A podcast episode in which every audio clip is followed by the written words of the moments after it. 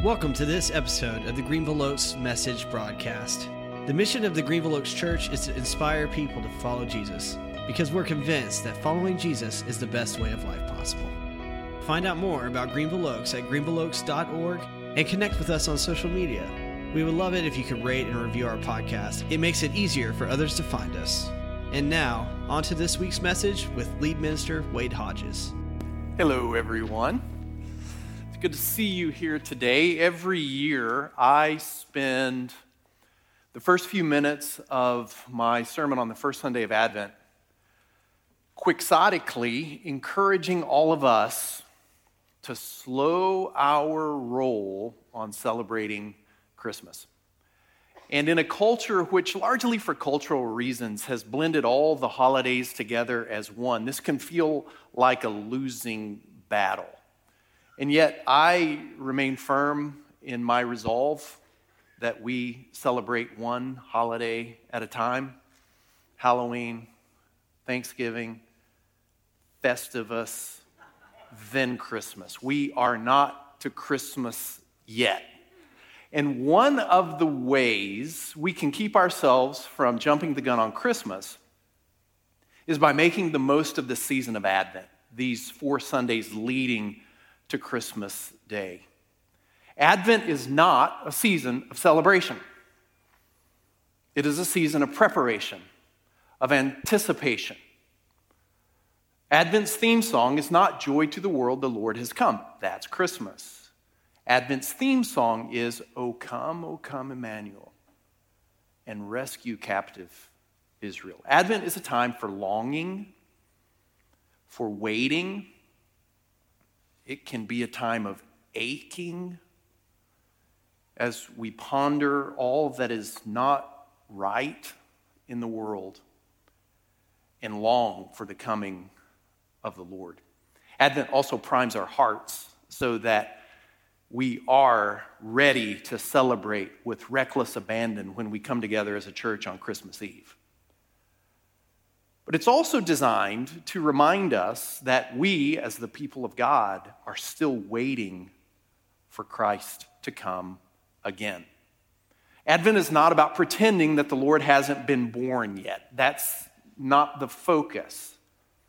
Instead, Advent helps us reflect on not only why the world needed the Lord to come 2,000 years ago, but also why the world desperately needs the Lord to come today. So, over the next several weeks, to help us prepare, to help us anticipate, and to prime us to celebrate, I'm going to be speaking from the opening verses of John's Gospel, John's prologue. It's in chapter 1, the first 18 verses.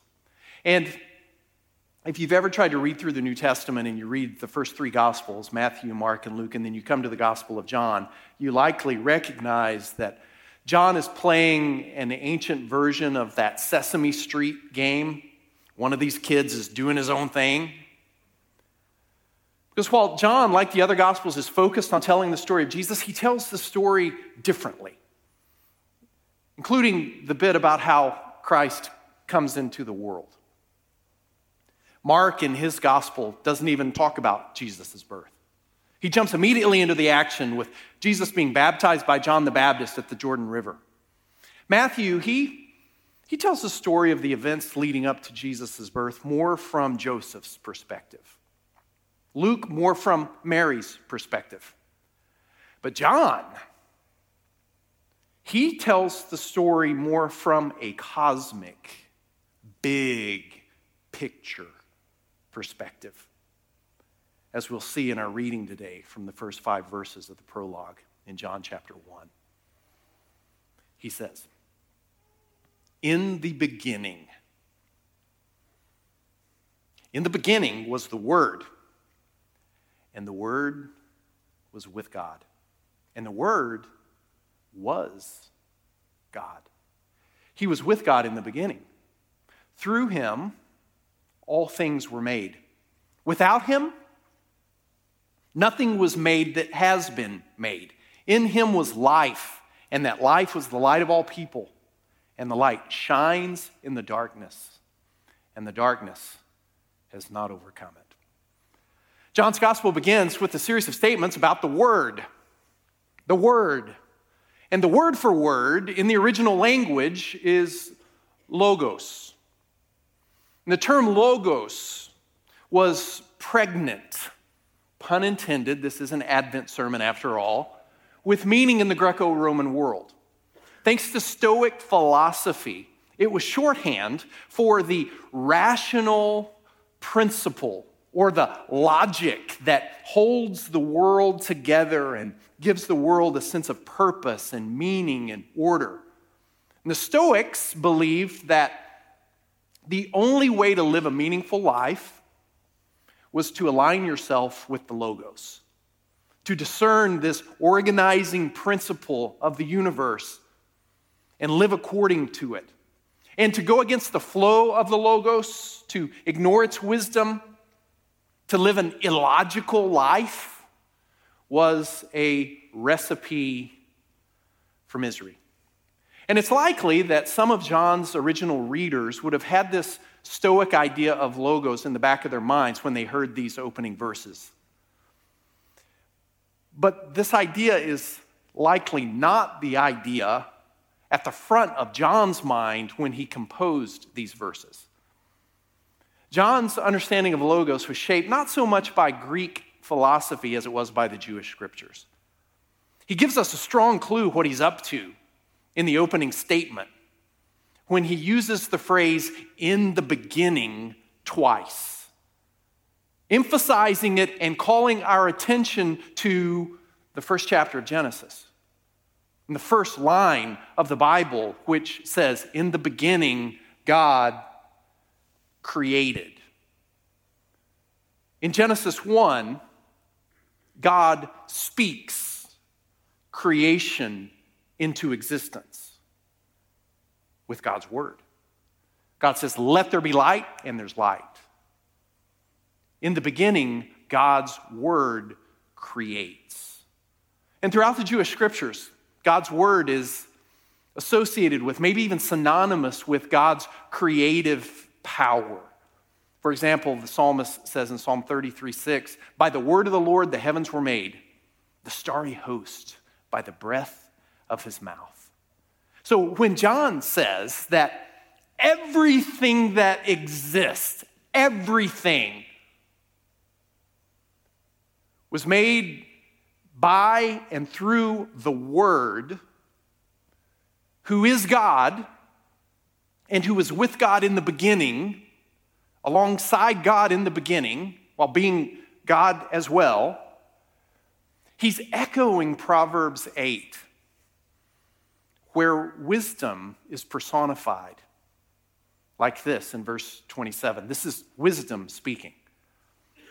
Wisdom says, I was there when the Lord set the heavens in place and when the Lord marked out the horizons on the face of the deep, when the Lord established the clouds above and fixed securely the fountains of the deep, when the Lord gave the sea its boundaries so the waters would not overstep the Lord's command, and when the Lord marked out the foundations of the earth, wisdom says, Then I was the artisan at the Lord's side.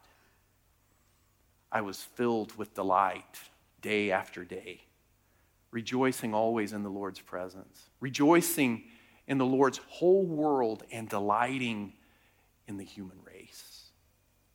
The Word, who was there at the beginning,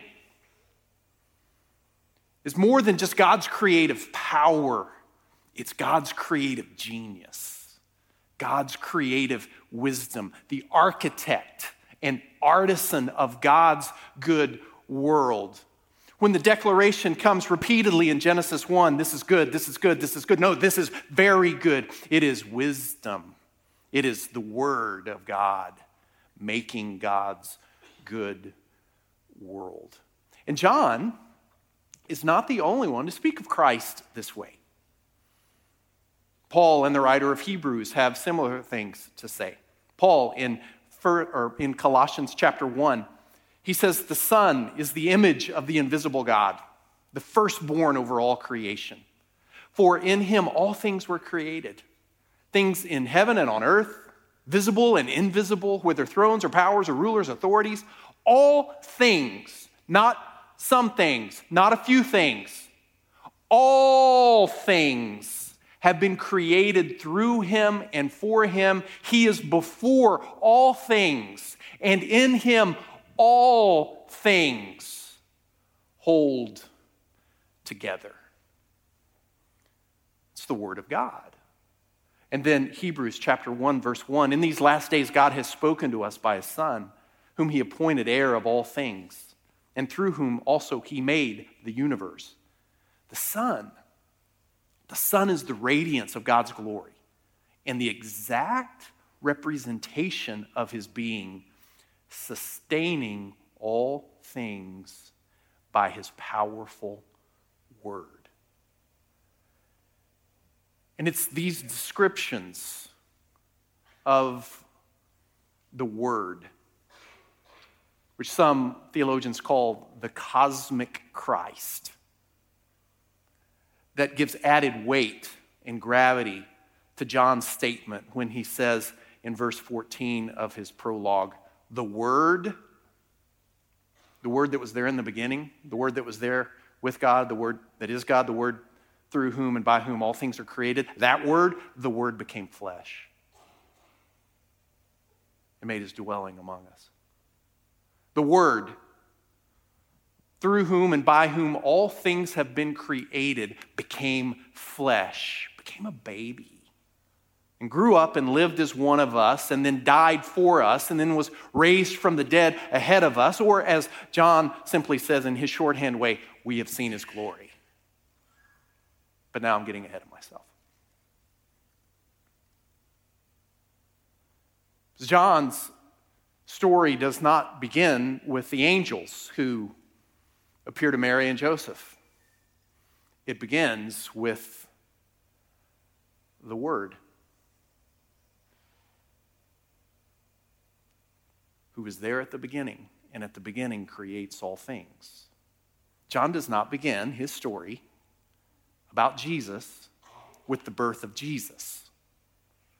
He begins his story with the birth of the universe.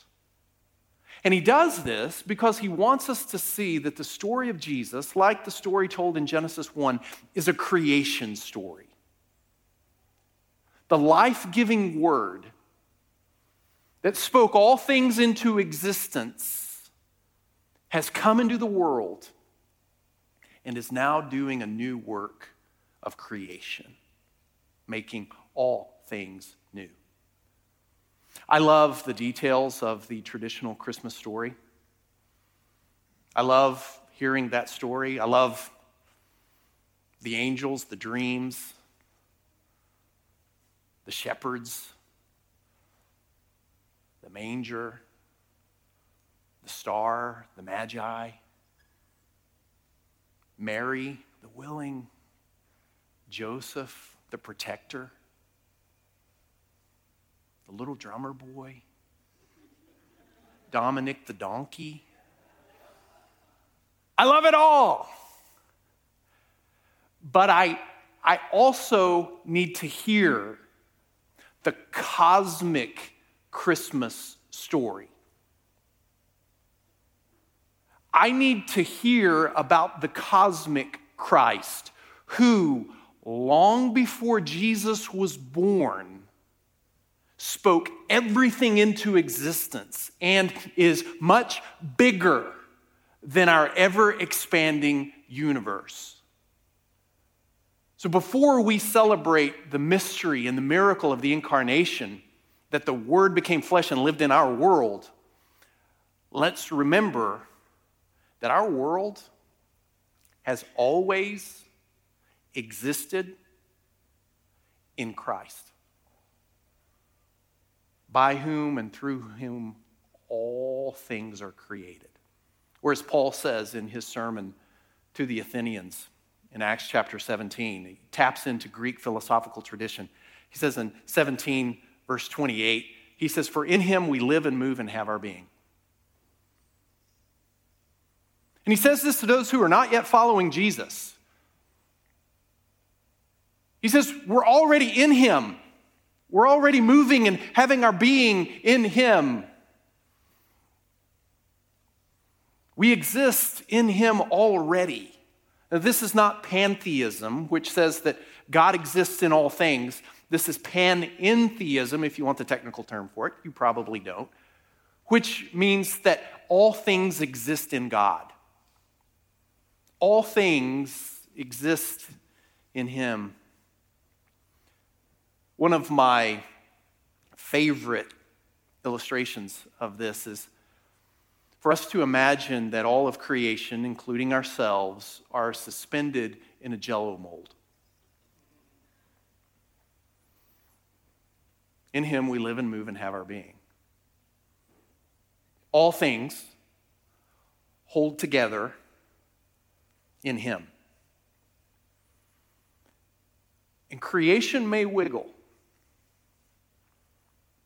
and this world may jiggle. And our lives may contain bits of cat food, like in Aunt Bethany's green jello mold from National Lampoon's Christmas Vacation. But it all holds together in Christ. Somehow, some way, it all holds together. And in all seriousness, when when it seems like our world, the old creation, is on the verge of breaking apart along every social, economic, racial, religious, political fault line imaginable, don't we need to hear? Don't we need to be reminded that our world has always existed in Christ, and Christ has been holding it together from the very beginning? And more than that, the one through whom all things are made is now making all things new. That's what we're waiting for. That's what we're longing for. That's what we ache for. And that is the hope we have when we light the candle on the first Sunday of Advent. Jesus came, and Jesus is coming and the one who is coming has been holding it together from the very beginning. As it was in the beginning, so it is now, so it shall ever be. World without end. Alleluia. So may you find courage and take comfort in the good news of the cosmic Christ today. May God open your eyes so that you can see and be more aware of the cosmic Christ in whom we live and move and have our being. And to that end, I invite you to stand and let's read this prayer together. We'll read a portion of this prayer, prayer known as St. Patrick's breastplate. Read this with me, please. Christ be with me, Christ within me, Christ behind me, Christ before me.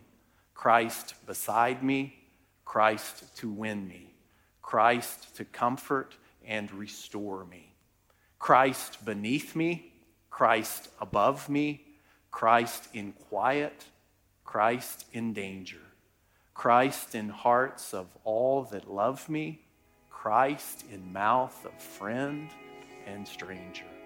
May the cosmic Christ hold your life together this week. Go in peace. Thank you so much for listening to the message from the Greenville Oaks Message Broadcast. We hope this message enriched your life and can help you inspire others to follow Jesus because we honestly believe following Him is the best way of life possible. Be sure to connect with us online on Instagram, Facebook, and YouTube.